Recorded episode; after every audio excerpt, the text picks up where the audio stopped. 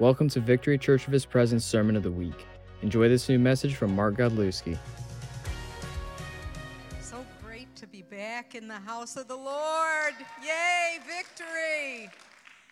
Well, I have the privilege and pleasure of introducing my husband of 40 years. and I have a special introduction from Pastor Brian. Tonight we have the honor of welcoming Elder Mark Godlewski into the pulpit. We are so very blessed to have both Mark and Kathy as pillars in our church family. Since I am not here tonight in person, let me tell you my top favorite things about Mark. Number one, he treats his wife with great dignity and honor. Number two, Mark is a worshiper and intercessor at his core. Number three, his voracious hunger for the Word of God.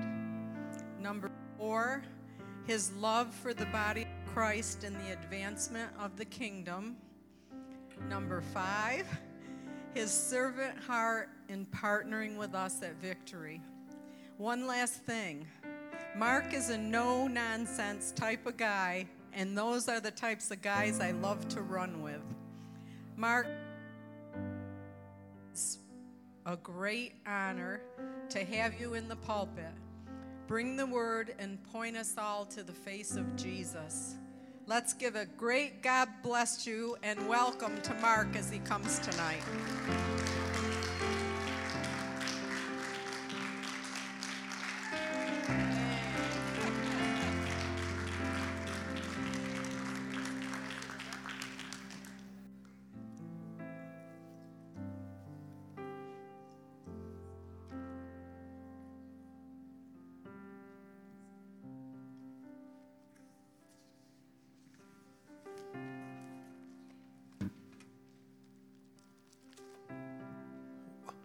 Like to welcome everybody and uh, online also.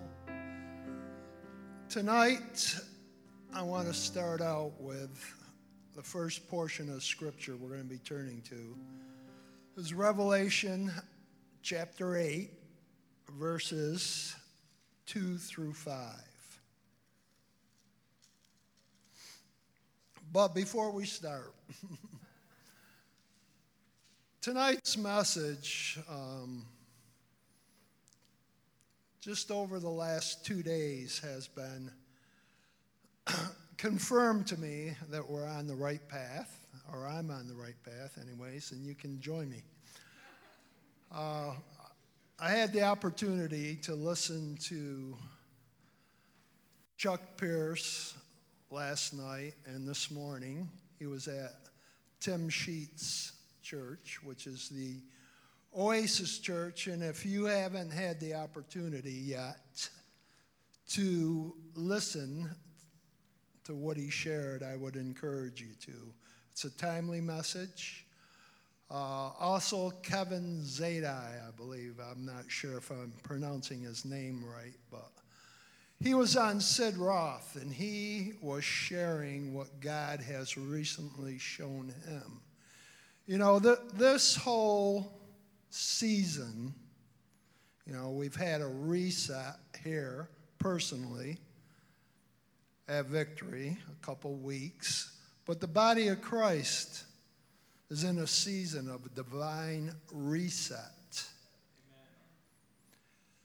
And God has given us the opportunity to slow down,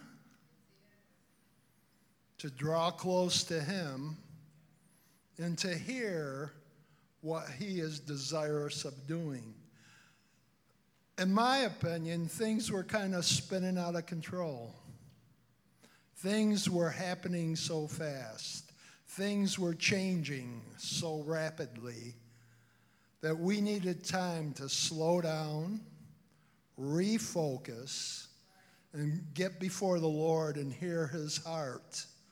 How are we going to turn this thing back in the right path? And as I was considering what to share. I had kind of a rough week because I'm coming out of this funk or whatever you want to call it, and my mind was a little unfocused. I had a hard time concentrating, but towards the end of the week, like Friday or so, things started to become uh, a little bit easier to focus on. So tonight, what I want to talk to you about is going to be mainly on three different themes that all dovetail together. The first focus point that I'm going to talk to you about is concerning our high priest, Jesus, and his ministry at the altar in heaven. And then we're going to talk about our place, how we, God has called us to be a kingdom, a royal priesthood. He's called us to learn how to overcome and take our place with Him on His throne. That's what He, throughout the book of Revelation, He makes an invitation to the seven churches. And there are promises given to those that overcome. And the promises involve us coming to a place where we in our own lives are submitted to the throne of God as the supreme authority in our life. And when we come to that place, we become an overcomer and we're invited to sit together with Christ in his throne. God's plan was always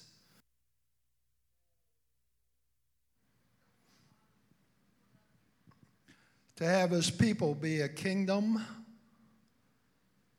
of kings and priests, to rule and to reign on the earth.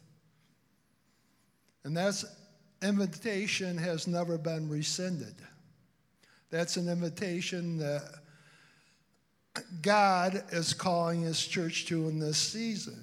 And if we fail to enter in, if we fail to answer that invitation, there's no other means to turn this whole situation around. The problem in our day is in large, the church has failed to enter in before the Lord as those kingly priests ministering at the altar. The enemy's priesthood has become more efficient in ministering at the altar and releasing their influence upon society than the body of Christ has. And God is bringing us to a place where He's calling us to account and He's calling us to reset, to answer the call. So tonight's message I called, I was, when I was preparing, I called it a weapon of mass destruction. That's what God's calling us to. He's calling us to come to a place where we become proficient as the army of God. We're, our, we're an army, but we're an army of kings and priests who function at the golden altar of incense, the place where the Lord functions. Right now, Jesus is functioning as a high priest over his house. His focus isn't on the world right now. His, because he's already done everything he needs in order for the world to be saved. But his focus is upon us as a people to perfect us and to bring us into unity with him so we begin to operate as efficient kings and priests at the altar of God. And that's where we're going tonight. So, Revelation chapter 8. And I could start with verse 1, but I'll get sidetracked if I do. So we'll start with verse 2, and we'll read verses 2 through 5. Then I saw the seven angels who stand before God, and to them were given seven trumpets. And another angel came and stood over the altar. He had a golden censer, and he was given very much incense, that he might mingle that incense with the prayers of all the people of God, the saints, upon the golden altar before the throne. And the smoke of the incense arose in the presence of God with the prayers of the people of God from the hand of the angel. So the angel took the censer, he filled it with fire from the altar and cast it upon the earth. Then there followed peals of thunder and loud rumblings and blasts and noises and flashes of lightning and an earthquake.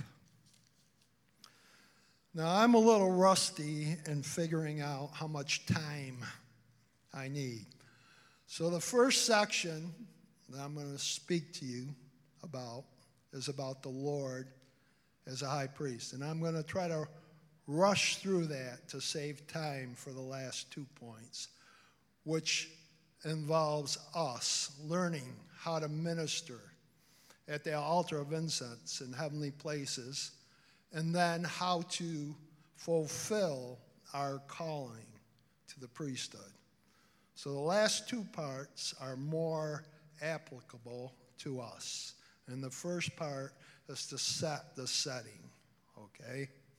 So I'm going to read a lot so that I can uh, facilitate all that I have here, okay? So, Revelation 8, 2 through 5, to understand the revelation contained in these verses is of eternal importance. For until we understand the revelation contained therein, we will not understand how to be effectual in our ministry as the priest of God.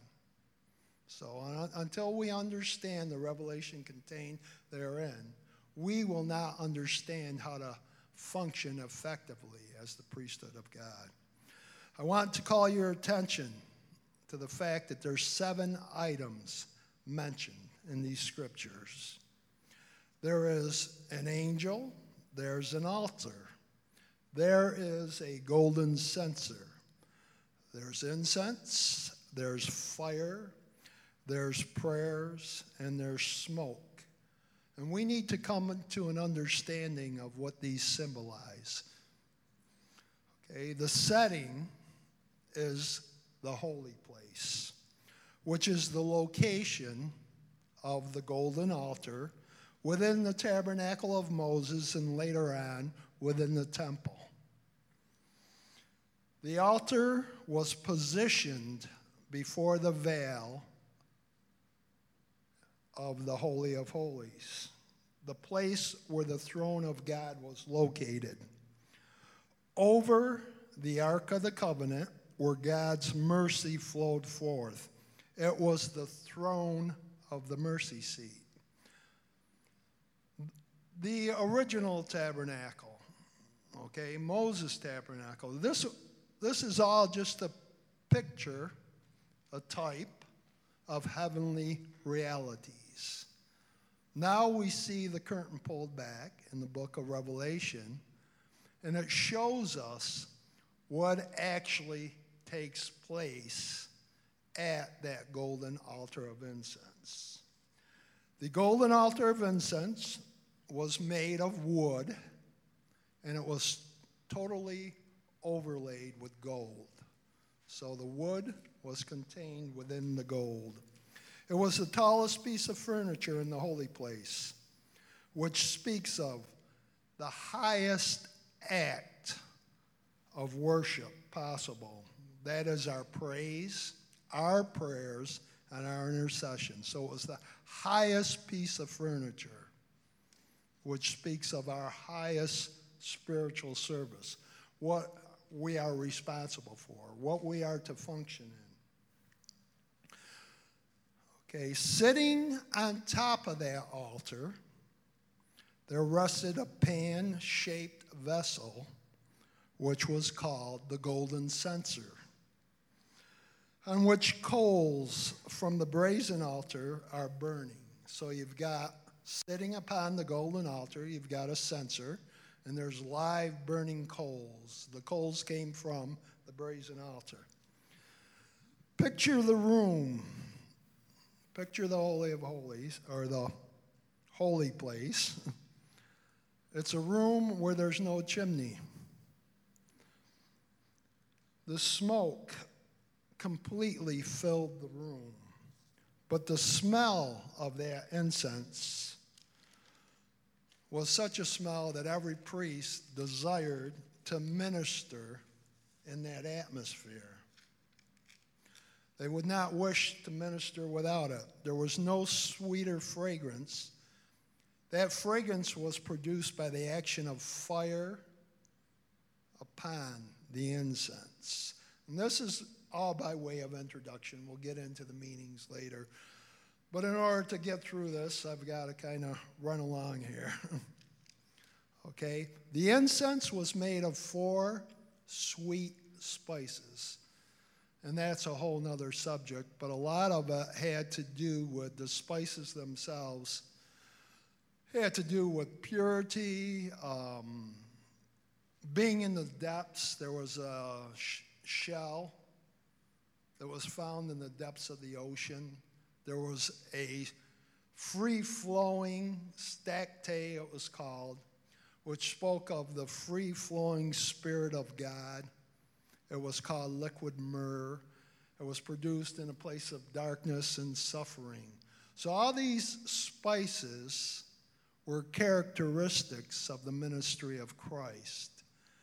And that's what was released and filled the holy place, okay? The high priest would fill a censer with fresh coals of fire and put on incense every morning and every evening so that day and night there would be a sweet odor going up before the Lord.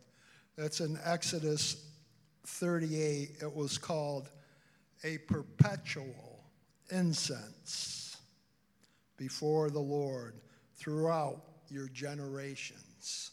So that's a type of us, our continual prayers going up before the Lord. It's to be a perpetual thing. Our hearts always to be going out towards the Lord. When we find ourselves straying, we have to reset. we have to break away from those distractions and turn our hearts back to the Lord, okay? The smoke was ever ascending before the veil. It passed under the veil. It slipped past the sides. And it penetrated into the Holy of Holies, up before the Lord, who was seated upon the mercy seat. And that same picture is given to us in Revelation with the golden altar. And we'll talk more about that in a bit.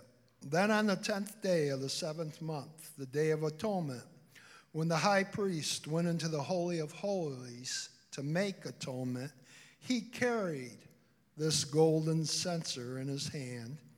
He placed it on the floor and stood in God's presence in God's power. And then he sprinkled the blood seven times on and before the mercy seat. As he was enveloped in the smoke, his garments would smell of the sweet incense, and every part of the Holy of Holies would be filled with it. And the glory and the power of the Lord would be softened by it. In Leviticus 16 13, it says, And put the incense on the fire in the censer before the Lord, that the cloud of the incense would cover the mercy seat that is upon the ark of the testimony, lest he die. So that incense, speaking of our prayers and rising up before the Lord as a sweet smelling fragrance with the character of Christ, is what cushioned them so that they wouldn't die when they entered into that on the Day of Atonement. Okay, so we saw that there was seven angels in Revelation chapter 8, and there, then it spoke of another angel. The other angel John saw by the altar having the golden censer in his hand, administrating the whole procedure, is none other than the Lord Jesus Christ, was pictured in the Old Testament as the high priest. He's our high priest now, and he functions in that same category. The Lord Jesus Christ, our great high priest, who alone was the one to carry the golden censer in beyond the veil into the presence of God in his throne. Hebrews 8 1 and 2 said, Now, this main point of what has been said is this we have a high priest who has taken his seat at the right hand of the throne of the majesty in heavens, a minister in the sanctuary and in the true tabernacle, which the Lord pitched and not man. Hebrews 9:1 says Christ becoming a high priest of good things to come by a greater and more perfect tabernacle, not made with hands, that is to say, not of this material creation. So the whole Old Testament priesthood, the tabernacle, it all pictured the reality of what goes on in the heavenly places. That's why God told him to make sure he made it accordingly because it was a picture of spiritual realities in the heavenly places. Throughout this age, when Christ's body is being formed and perfected, he's the high priest of the redeemed, the blood washed, spirit begotten, elect of God. So that's where Jesus is now. His focus is upon his body. His focus is to bring us to a place of perfection and unity with him because the whole creation is waiting for the manifestation of the sons of God who will deliver creation. So Christ's focus is not his main concern is he's living in a place of intercession as our high priest, and his focus is upon us to bring us into unity, to bring us to the place where he, where he is seated on the throne at the right hand of God. He wants to bring us there. He's inviting us, He's beckoning us. And it's essential in this day and this hour for us to understand what the focus of the Lord is upon. What's his focus upon? What's he centered upon? He's centered upon forming a priesthood who functions even as he does in the heavenly places. And we'll, we'll get into what exactly we release as we come into unity with him in those heavenly places, as we learn to submit to that throne, embrace that throne, come under the authority of the throne, so that authority, as we're submitted to it, it can be le- released in and out of our lives to affect this world all around us. Instead of the evil one's priesthood releasing their spiritual influencing upon society, forming society, forming the way that society's going, our responsibility is to rise up at, as the priest of God and learn how to minister at that altar because the altar is a gateway. The altar invites the deity that you are serving at that altar to come down and release his presence and his influence upon the region where that altar is planted. And, and the body of Christ, for the most part, isn't really been very effectual in doing this. Because if we were effectual in doing this, society wouldn't look the way it does. Whose stamp is being impressed upon society? What influence, what leaven is permeating society as a whole? I look in my lifetime of all the changes. Look at abortion, look at prayer thrown out of the schools, and you could go on and on and on. But it's time for the body of Christ. God's given us a space, He's given us a season to reflect. Look around you, see what's happening. What can we do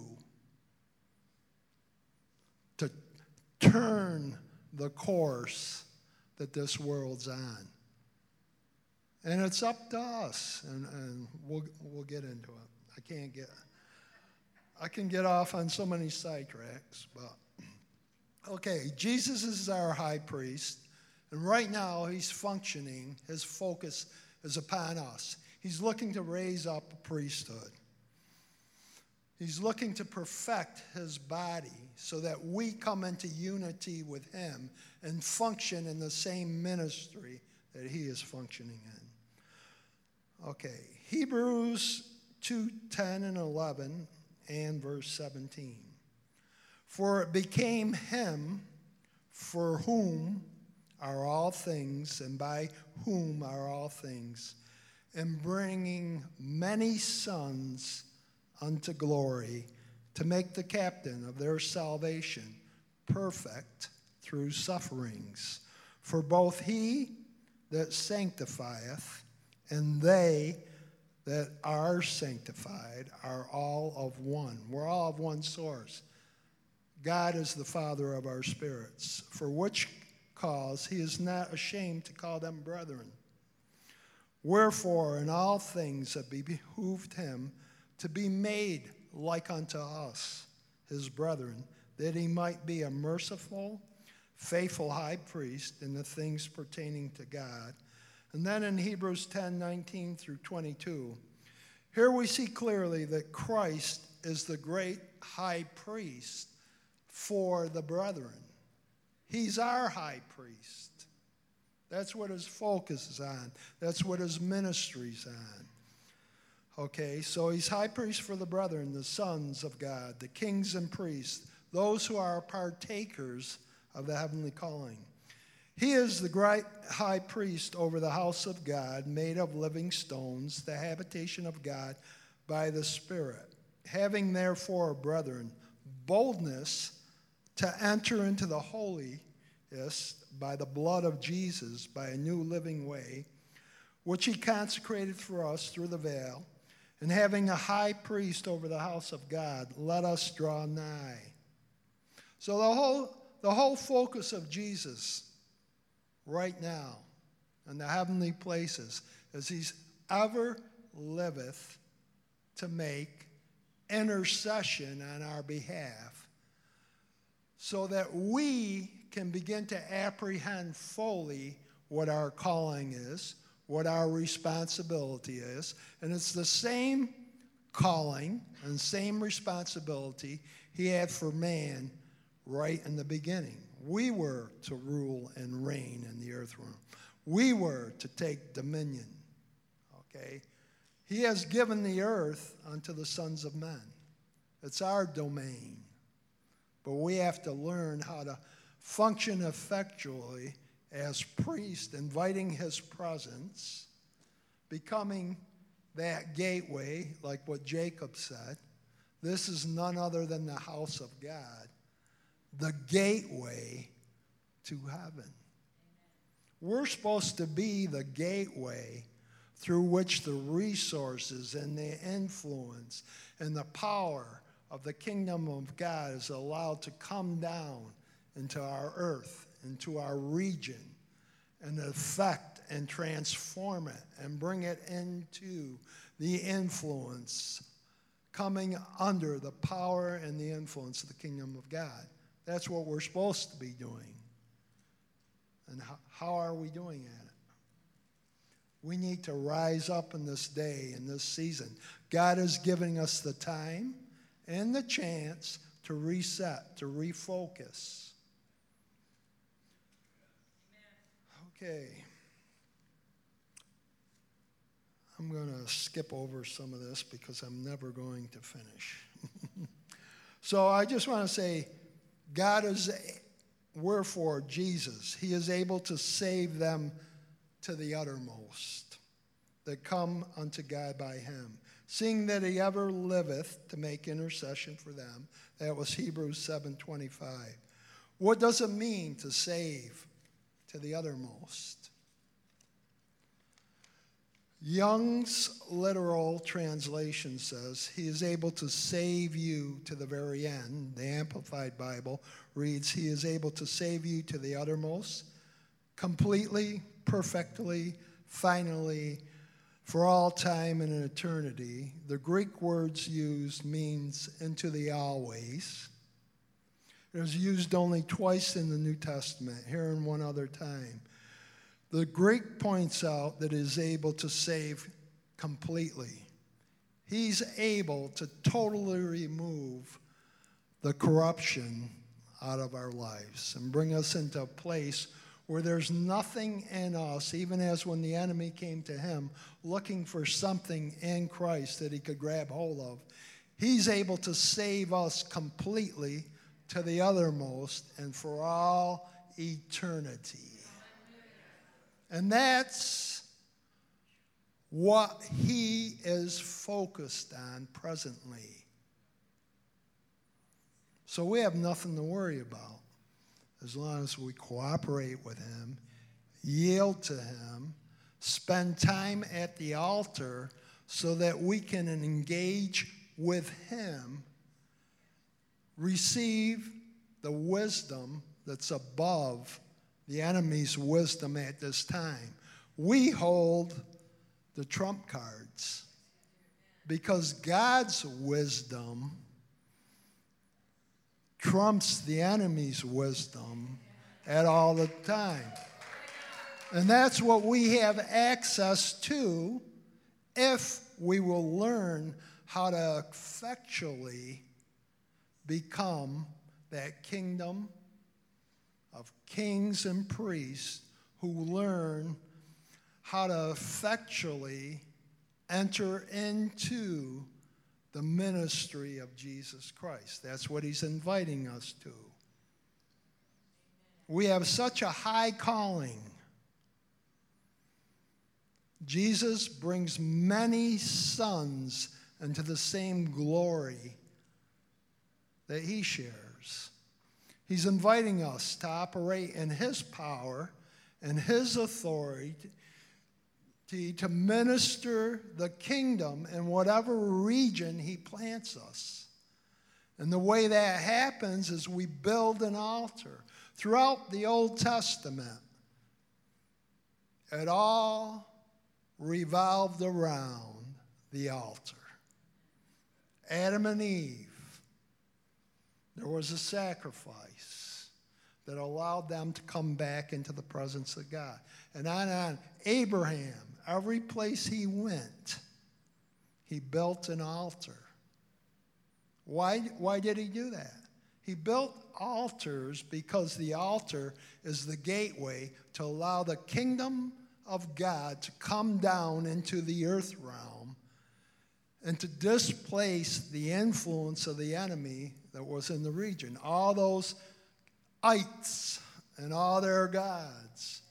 Abraham, the children of Israel, they went in and they put their altars and they served the Most High God, the Lord of Lords, and the King of Kings. And his power was greater. As long as they were faithful to serve the Lord and not serve the idols of the land. Okay?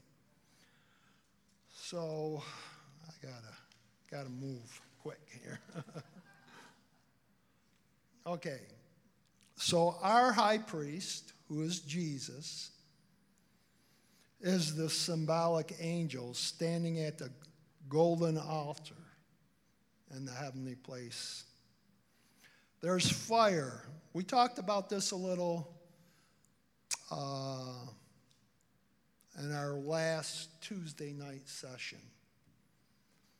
Where does the fire come from that's upon the altar of God? And we're, we're going to focus in on that right now. The fire upon the altar is the energizing, quickening, presence and power of God Himself, who is a consuming fire.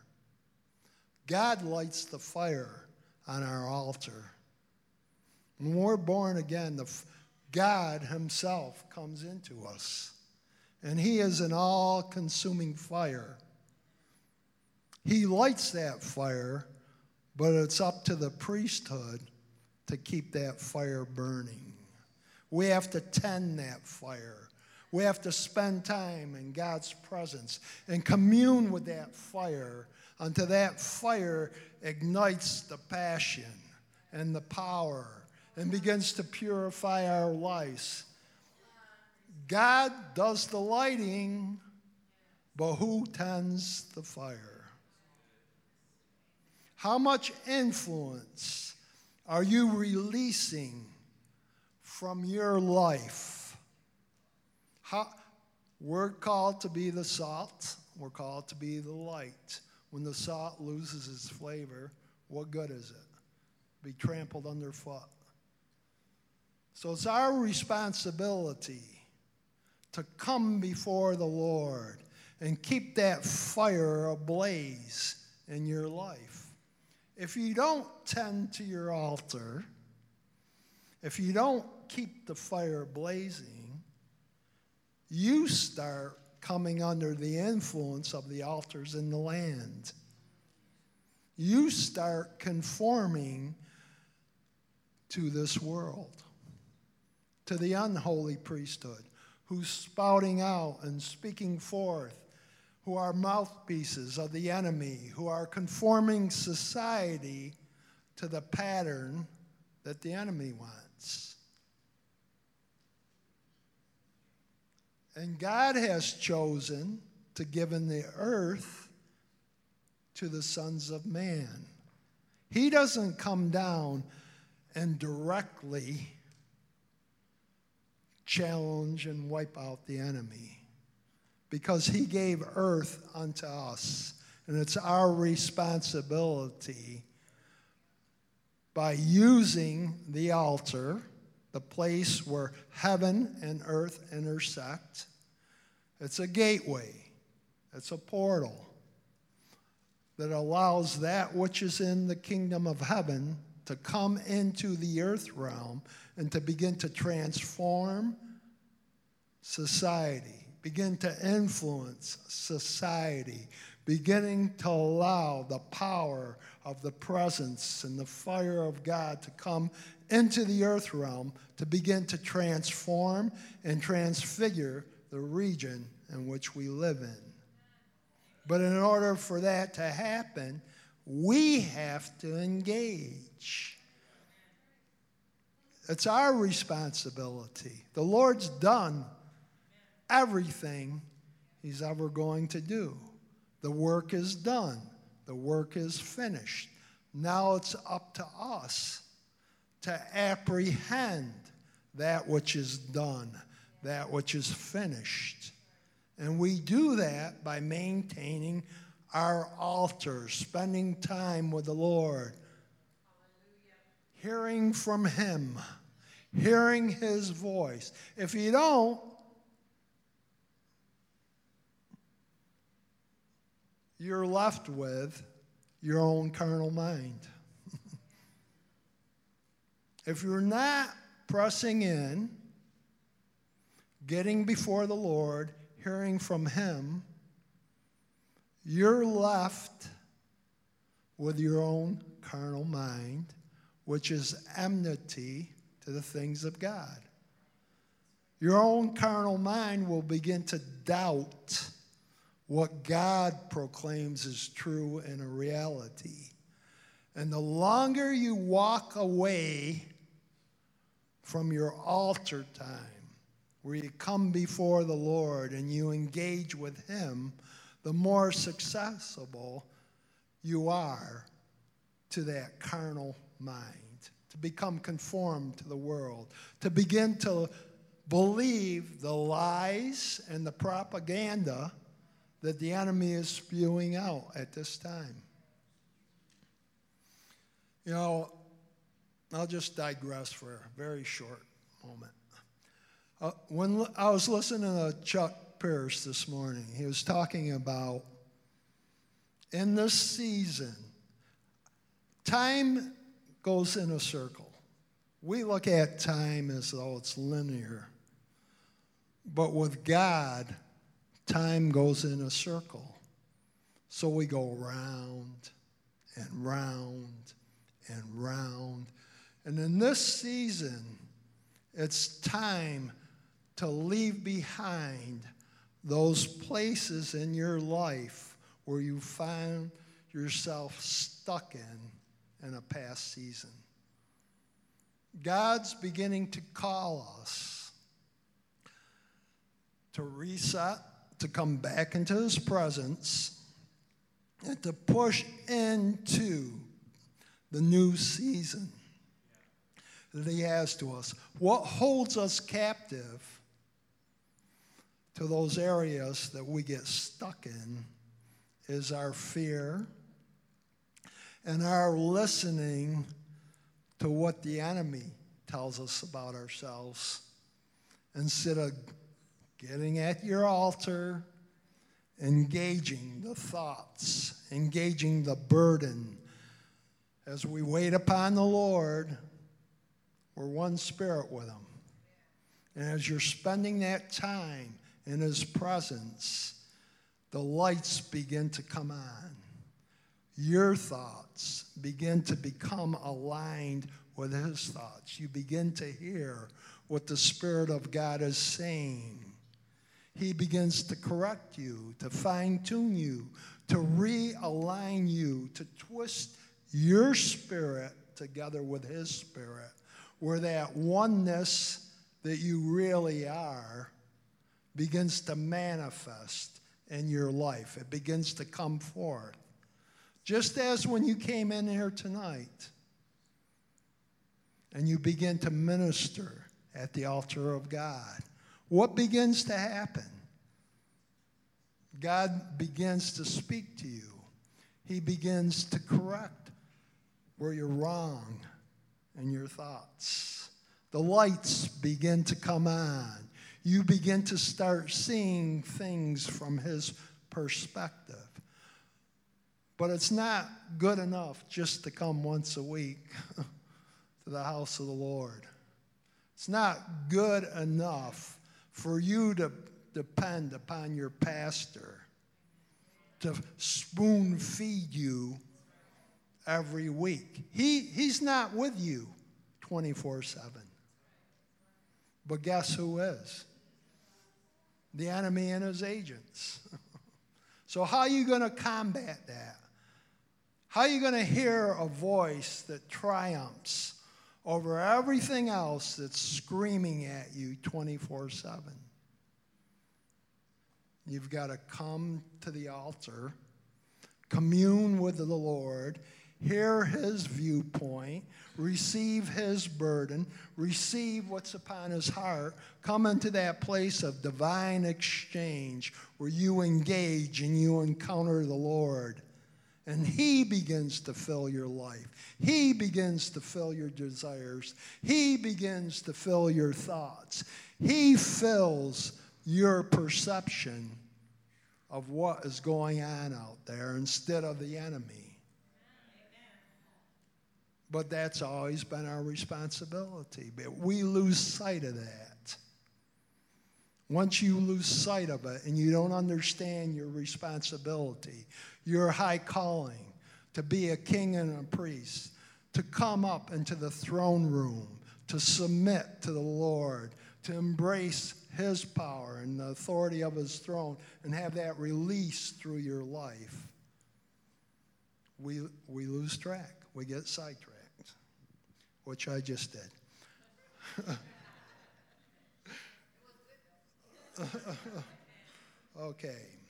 So, God Himself sent fire out from Himself to consume the first offering, to show that He accepted it. The fire flashed from the holiest of all like a bolt of lightning and lit up the fresh sacrifice upon the brazen altar in the outer court.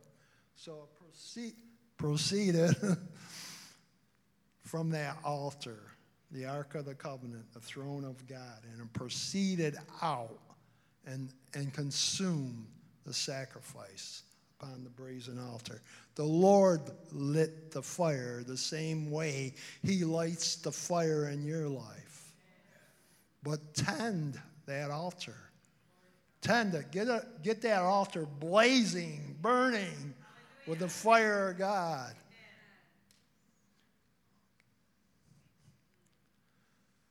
The fire flashed from the holiest of all like a bolt of lightning and lit up the fresh sacrifice upon the brazen altar. Where did the fire come from? It came from the blazing Shekinah glory of God. The fire was God Himself, the same fire. Divine fire was to be kept burning continually, so that every burnt offering was consumed by that fire that was originally lit from God Himself. Okay? This fire, started by Yahweh, was kept burning by the priest and was carried from place to place so it could be used to start other holy fires upon the altars. That is why it is such an abomination when Nadab and Abihu, the sons of Aaron, lit a fire by their own hands and offered strange fire before the Lord, so that he destroyed them. Thus, it is God Himself who consumes the sacrifice. So we have the fire that comes from God Himself, but we have to tend it and keep it burning. Then we have the golden censer. What does the golden censer speak of?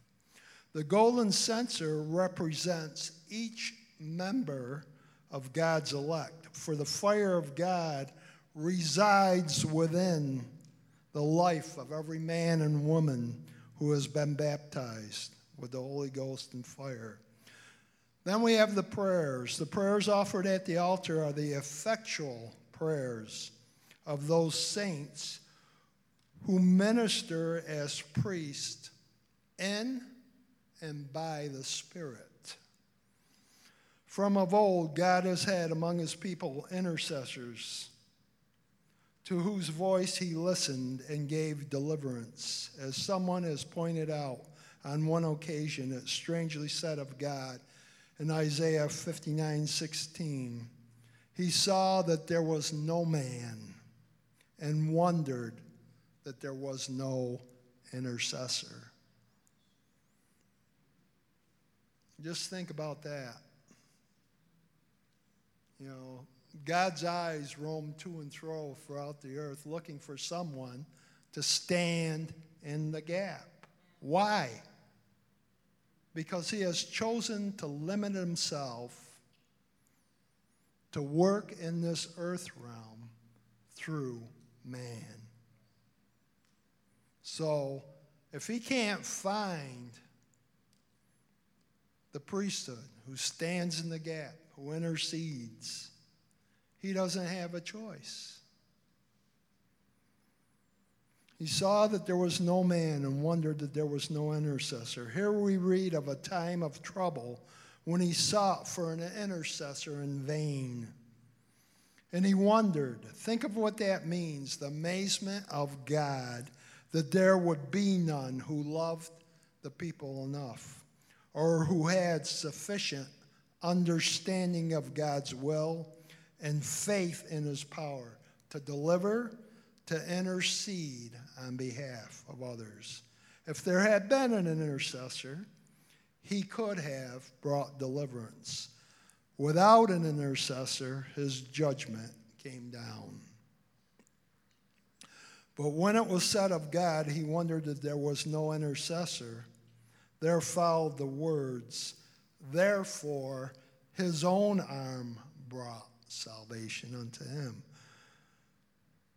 The Redeemer shall come to Zion. God Himself will provide the true intercessor in Christ His Son, of whom it has already been said, He bare the sin of many and made intercession for the transgressor, and He ever liveth to make intercession for us. Christ the head is the intercessor in heaven. We, the members of His body, we are partners and participators with him in the earth realm. Because there was no intercessor, God himself raised up his intercessor company to bring deliverance. Okay, so next we have incense. What does the incense stand for? On many occasions in Scripture, incense is a symbol of our prayers.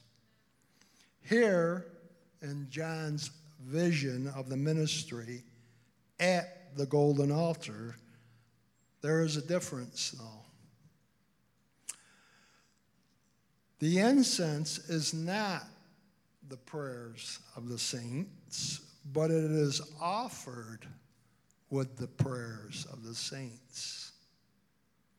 The concept is most interesting. It suggests that the prayers of the saints were laying upon the altar, and the angel, the Lord Jesus, our high priest, came with incense to sense the holy things. Incense mingled with our prayers can only be prayer mingled with prayer. Prayer of a higher, a pure type mixed with our prayer. All of this declares to us that the incense is the activity of the Holy Spirit in our praying. We're exhorted to pray with the Spirit and in the Spirit.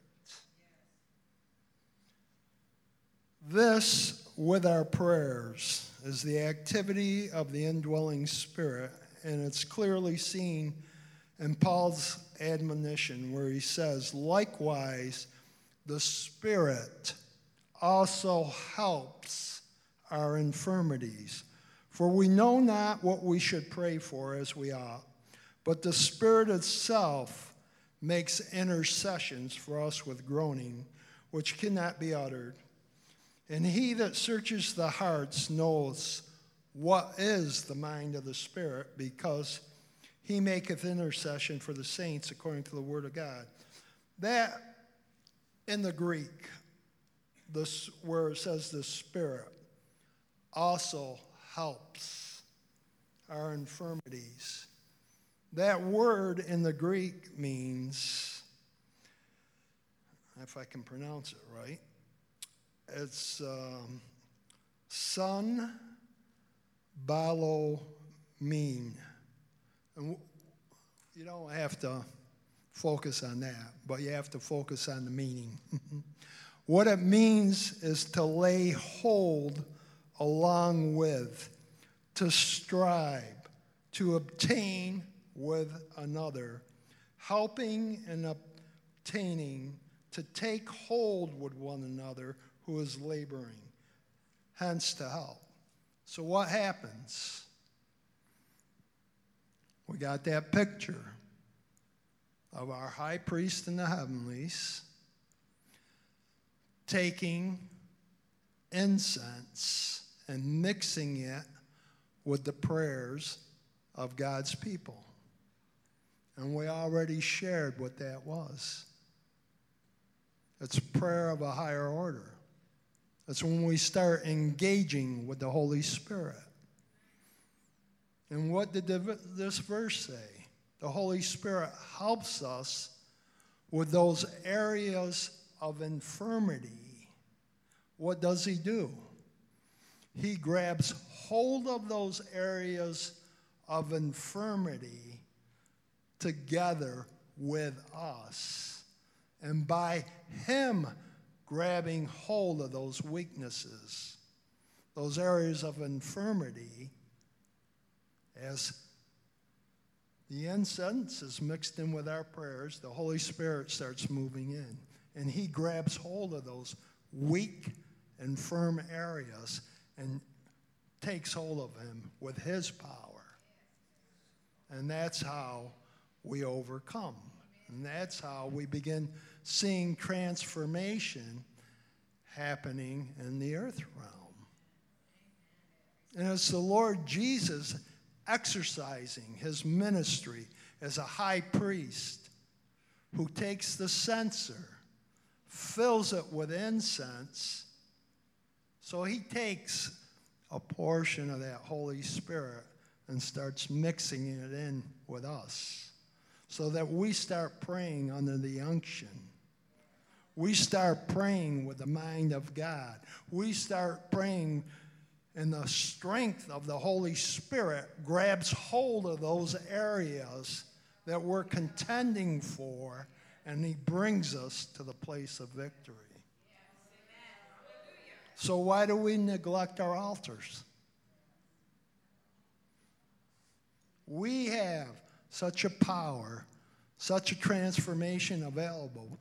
It's because the enemy lies to us, robs from us, hides things from us and keeps us in a place of deception.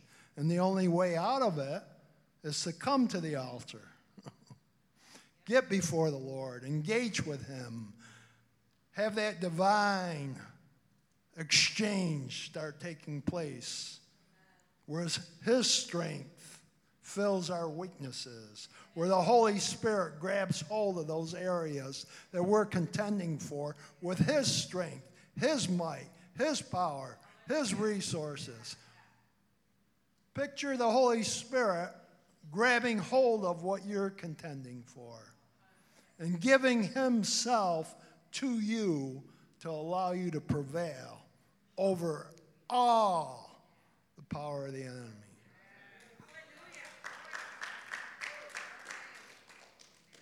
Okay. The smoke of the incense, which is scented with the prayers of the saints, speaks of the fragrance of our prayers, which ascends before God as a sweet smelling Savior, that which is well pleasing and acceptable to the Lord. If we have prayers without fire and without incense, they aren't very effective.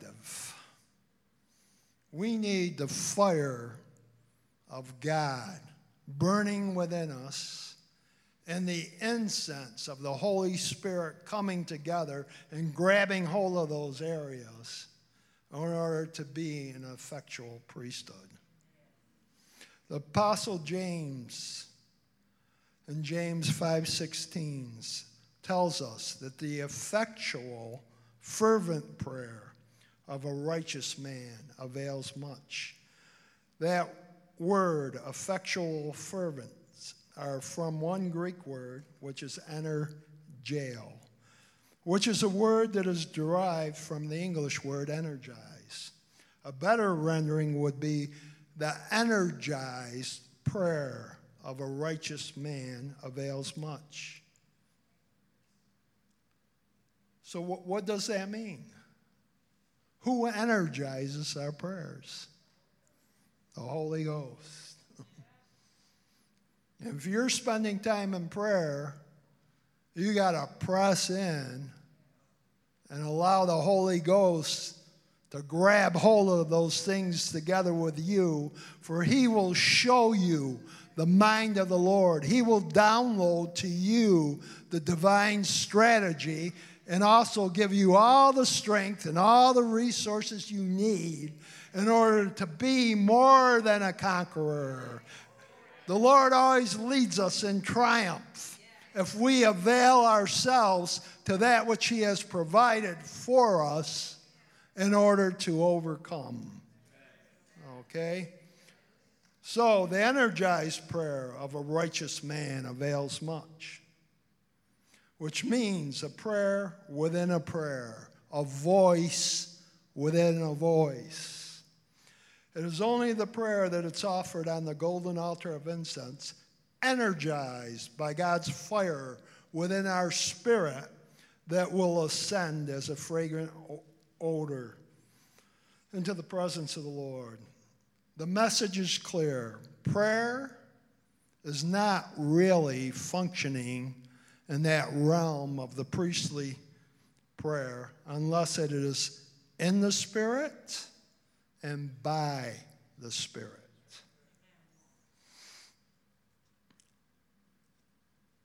Anyone can pray, God be merciful to me. And the Father, He'll hear that cry. Believers on all levels of spiritual maturity pray most often for blessings and things, and God hears and answers, meeting many needs. But none of these constitute that high calling of the priesthood that God wants us to participate in as kings and priests where we join the Lord seated on his throne and begin to release the kingdom agenda into the earth realm, to transform it, to advance the purpose and the plan of the Lord. It's up to us. We have a choice. We have to learn how to effectually engage with the Holy Spirit. We have to tend the fire on our altar. And it's as we engage with the Lord, as we meet with Him, that that fire begins to burn brighter and brighter within you. If you just go about your day and don't spend time with the Lord, that fire grows very dim.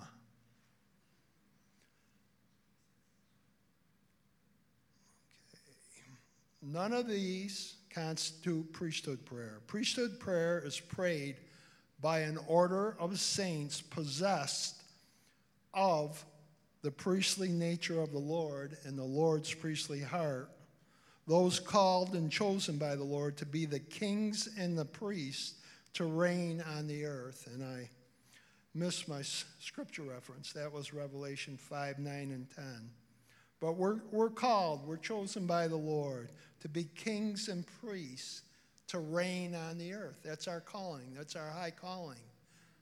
That's what we were made to be sons and daughters of the living God. Many sons brought into the same glory as our high priest.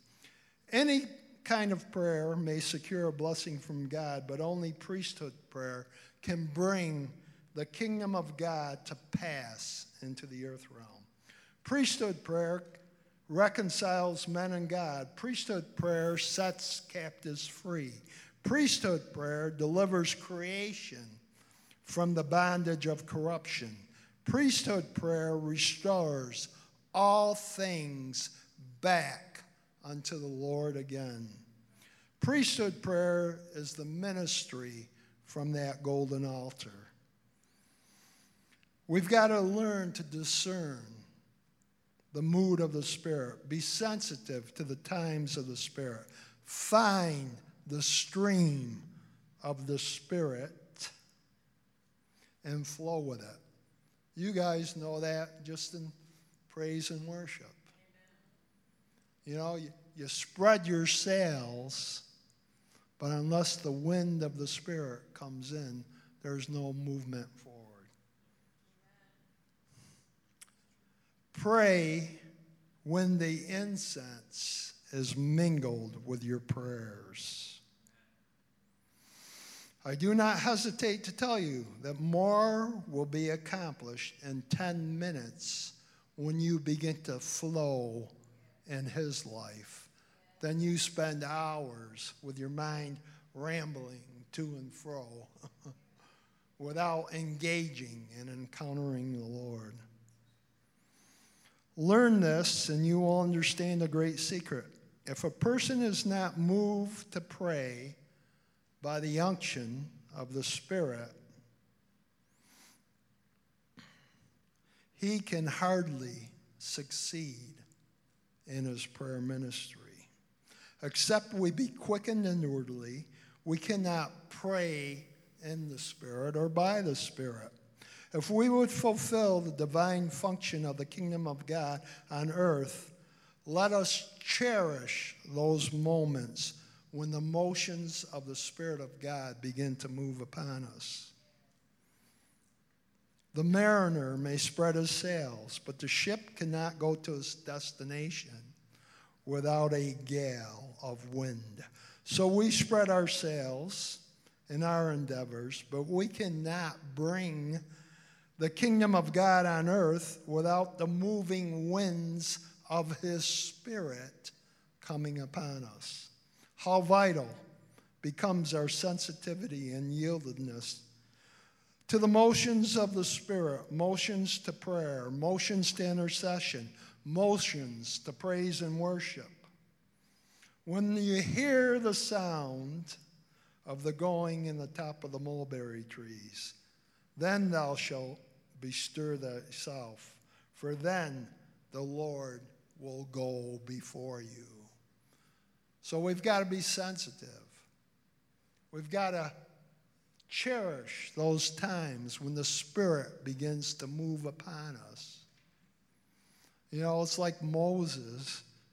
He could have easily missed that burning bush, he could have walked right along. And that's the problem. So many times in the realm of the kingdom of God, the Spirit's voice, as Elijah discovered, wasn't in the earthquake, wasn't in the whirlwind, wasn't in all the loud and flashy things.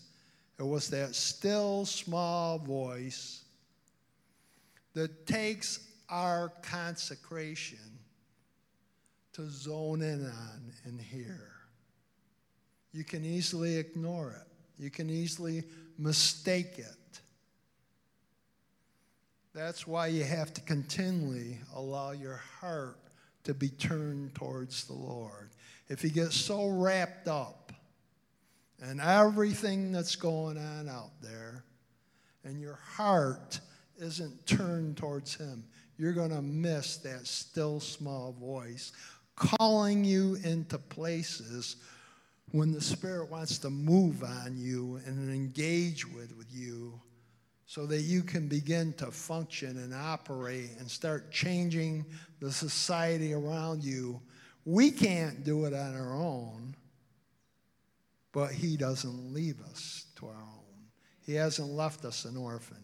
He's given us the one that comes alongside and helps us if we will only avail ourselves to that. And I'm running out of time. the prayers of the saints. The prayers of God elect in the heavenly realms of God's Spirit is not a useless exercise. A lot of people wonder, well, what good does my prayer do? It's part of the unfolding of God's purpose. God invites us in to facilitate the unfolding of his purposes in the earth. Many of the Lord's people have missed the importance of prayer in the redemptive, reconstructive, and restorative process of God. Our prayers are important. As we walk in the Spirit, in the mind of our great high priest, we will find ourselves praying, for there is a relationship between the decrees of God and the response of God's people. God created all things by a word. God said, Let there be, and it was so. That's a creative word. Prayer invites us into a participation in the creative process of God by which the new creation is begin to be spoken into existence. How does that happen? It says the incense, the activity of the Holy Spirit, is mixed in with our prayers. And we begin to perceive and begin to understand and hear what the Spirit of God is saying. And God allows us to begin to release by the Spirit of the Lord within us that creative word that goes out and begins to facilitate the creative process of the kingdom of God in the earth realm. He invites us to rule and to reign with Him, to be kings and priests. He invites us because He has given the earth to the sons of man. He will not come down and directly intervene Himself. He's waiting on us. That's why Jesus' focus is on us, to perfect us, to bring us into that ministry where we start becoming effectual ministers in the king priest ministry, the same as which he operates in. He sits on the throne, seated at the right hand of majesty. Okay? He, as he sits there, he beholds, the same as he did in the earth realm, that which the Father wants to do. And he holds the seven spirits of God. And as he begins to see and perceive the Father's plan, he releases the sevenfold Spirit of God into the earth realm. And he's inviting us to take our place with him, seated in the throne to begin to see and understand what the Father's doing so that we can speak and decree and begin to release the creative power of the Word of God into the earth realm. Okay. I got so much to share and so little time. Okay, fire cast into the earth realm. Revelation 8 5. The angel took the censer. That's our high priest. He took the censer, filled it with the fire of the altar, and cast it into the earth realm. And there were voices, thunderings, lightning, and an earthquake. What does that all mean? Sounds like a bunch of noise and flashing lights. But each aspect of these as spiritual power and forces, as the Lord takes that censer with the fire, our prayers mixed with the Holy Spirit, and releases it into the earth realm. Must have been a trem- tremendous revelation to John to see the scene which immediately followed as our prayers ascended up before God. When you read the book of Revelation, you will find it's all based on a pattern. First, something happens in the heavenly realm. Then, as a consequence, as a result of what happens in the heavenly realm, certain events then take place in the earth realm. Here, the angel, Jesus himself, takes the censer of our lives, fills it with the fire of the Holy Ghost from the altar, the place of praise, worship, and prayers, and casts that fire filled censer into the earth. What a picture that is. Our prayers, our praise, our worship ascend in the realm of the Spirit.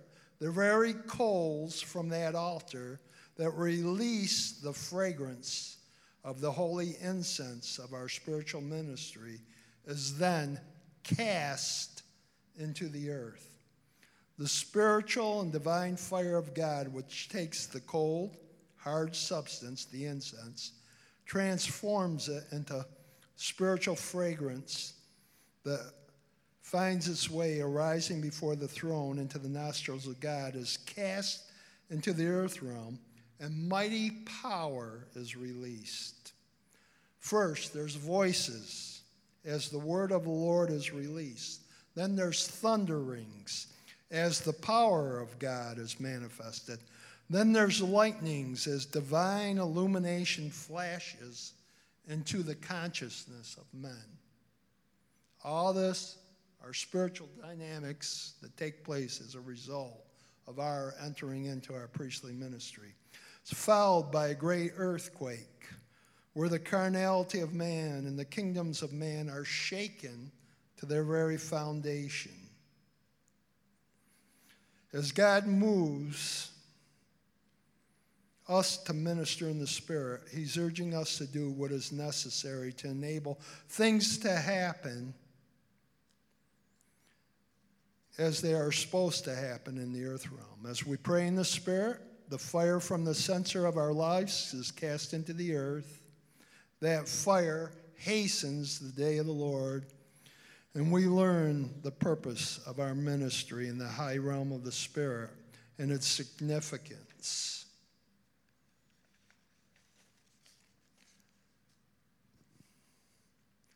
I'm going to try to, I'm probably not going to get to the last part about our priesthood, but it's taken a little longer than I thought. the fire and its purpose. The fire in the censer, which the high priest carried was put there to re- reveal the great truth that it is the fire of God that brings change in any realm. The fire of God brings the spirit of purification and transformation into the lives of men. Even as with Isaiah, there was a coal placed on Isaiah's lip. Didn't mean judgment of de- destruction, but the fire brought purification in his life, separating him from those things that were hindering him. The fire of the altar is the very fire which is God Himself. It is the fire of glory and majesty, it is the fire that purifies, it transforms, and it glorifies God. Before ascending back to heaven, Jesus said, I came to cast fire upon the earth, and I wish that was already kindled. Just what Jesus meant by this fire, he didn't explain. He did say it was not yet kindled, even though he longed for it to be kindled, and that before it could be kindled, he himself would first undergo a baptism of suffering leading to his death. Now, by the Spirit, we know what Jesus means. He was speaking of the pouring out and releasing of the Holy Ghost fire, power, and glory, the power of God following his death, resurrection, and ascension.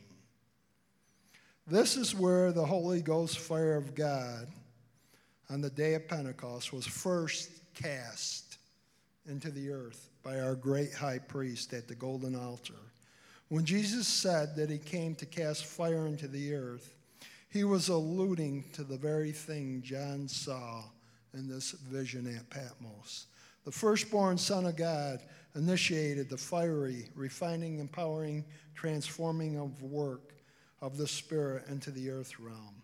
In the body of Christ, the many brethren, the many sons brought to glory shall consummate the great ministry of reconciliation, redemption, and restoration. Throughout the book of Revelation, we see our God as a consuming fire. God's action is in fire, like his action is in grace. The eternal fire is the truth, the righteousness, the love of God. In a word, it's the very nature of God being released in and through his people. That fire, the very power, the anointing, the divine energy, and the heat of our spiritual praise and worship is cast into the earth realm. Trying to figure how to.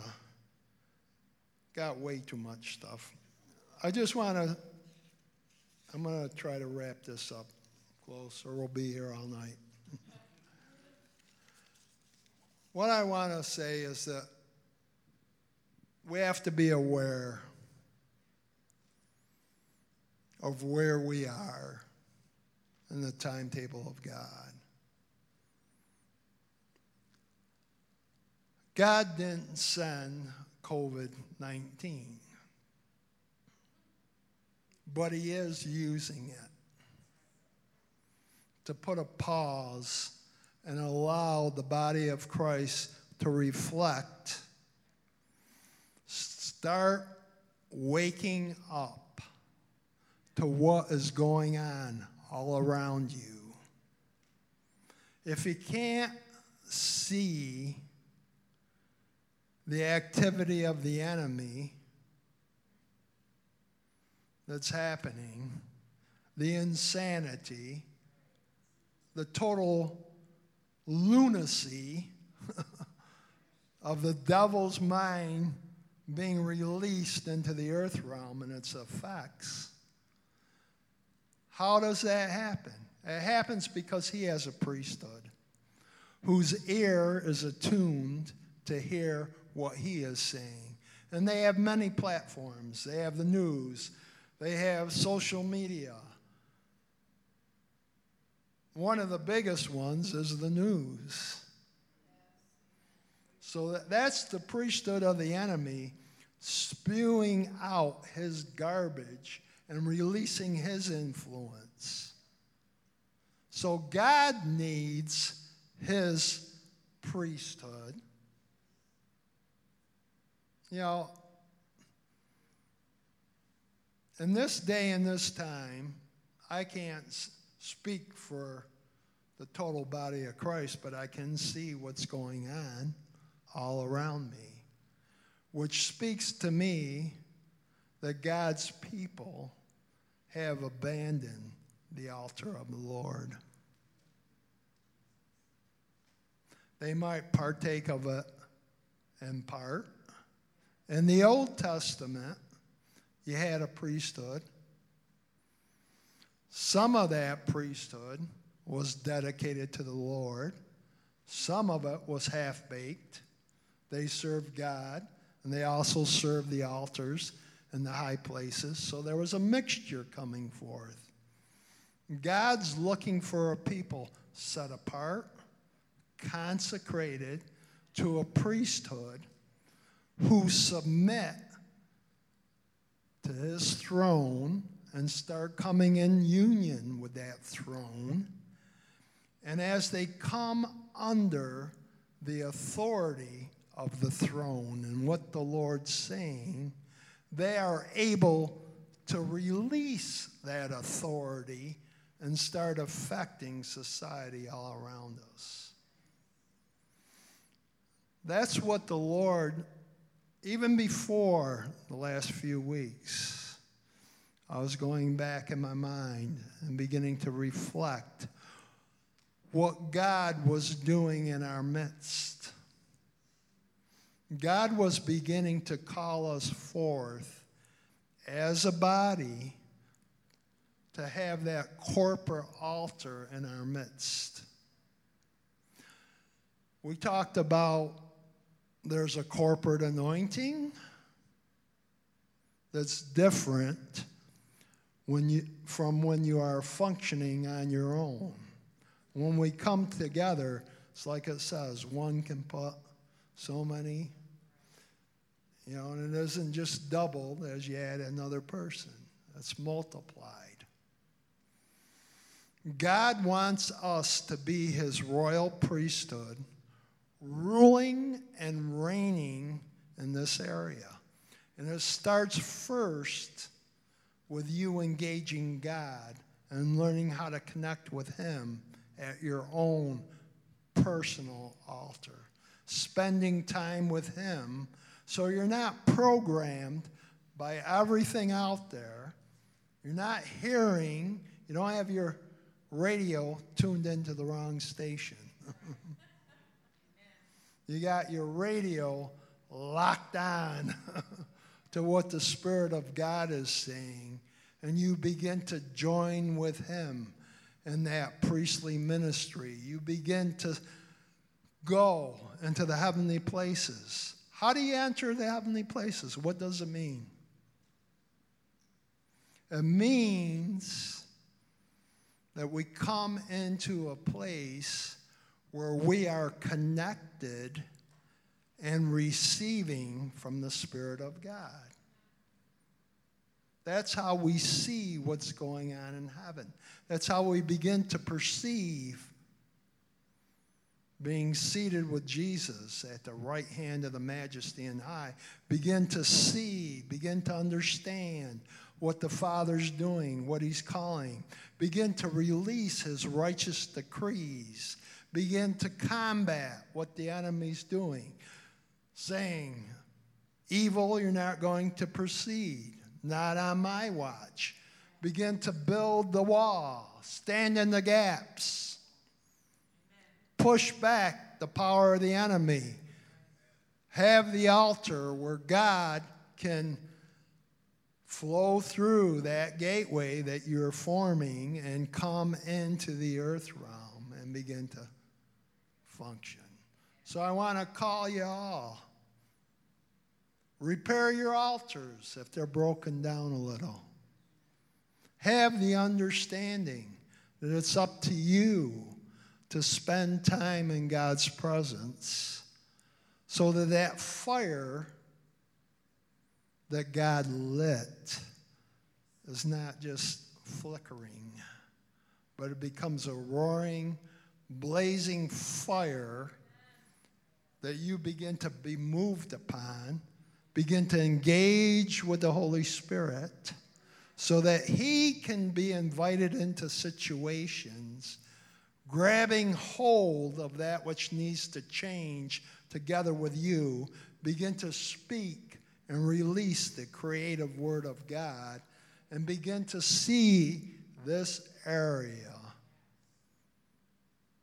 become a place that's under the open heaven of God where heaven comes and begins to press into the earth realm by means of a priesthood that is standing and ministering at the altar and bring transformation to this area. We're running out of time.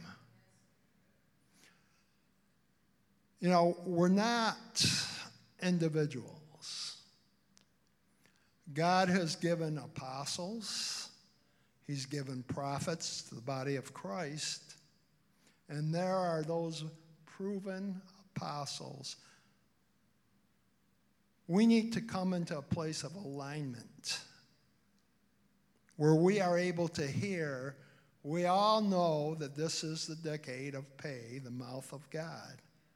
And this decade, that's why the enemy's in such an uproar because this is the decade that God declared He's going to download strategy after strategy after strategy. You know, I, I think it was Bill Johnson who said, the enemy likes to sit on the back seat. He doesn't like to reveal himself and come out in the open. But in this season, he's being forced to do that. Why doesn't he like that? Because those that are, even the sleepy ones in the body of Christ, have to be totally blind not to recognize the activity of the enemy and not to realize that they have to start pressing in and becoming engaged with the Lord, being a channel, a conduit, being a gateway, even as this is none other than the house of God, the very gateway to the kingdom. That's what we're supposed to be. What did Jesus say? My Father's house is a house of prayer for all nations. Why? Because it's a, that time of prayer, that ministering at the altar, that allows us to be the gateway. That the power and the resources and the influences out of the heavenly realm begin to register in the earth as we become effectual in our priestly ministry before the Lord. I think that's a good place to end it.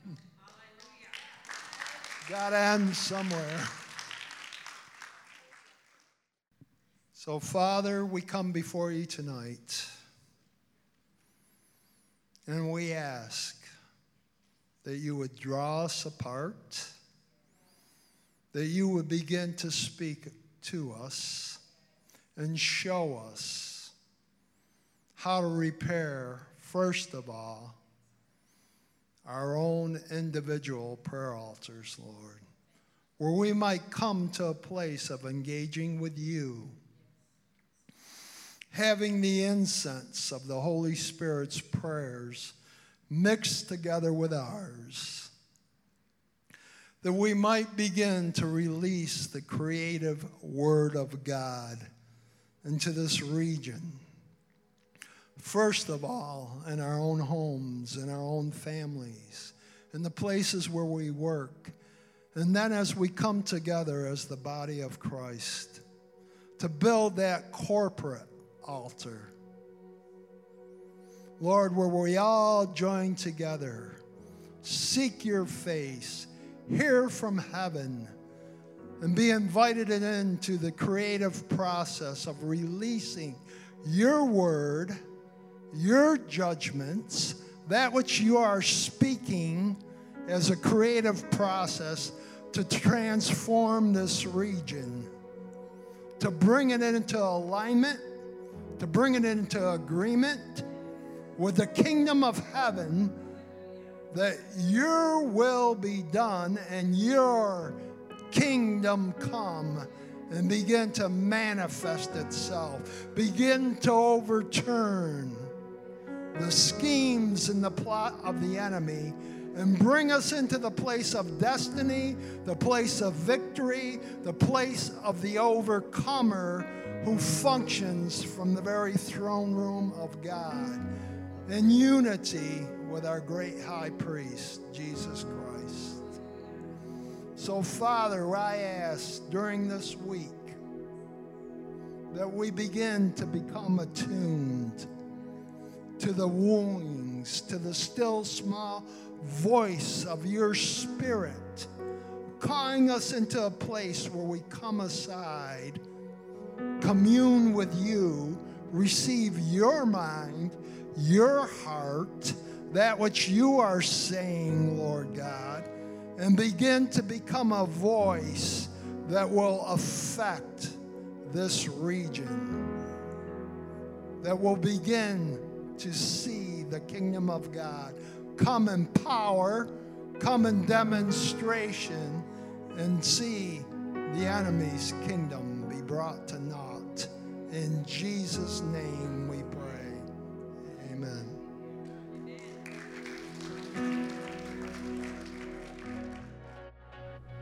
Thank you for listening to Victory Church of His Presence Sermon of the Week. For more information, go to our website at victoryfla.com.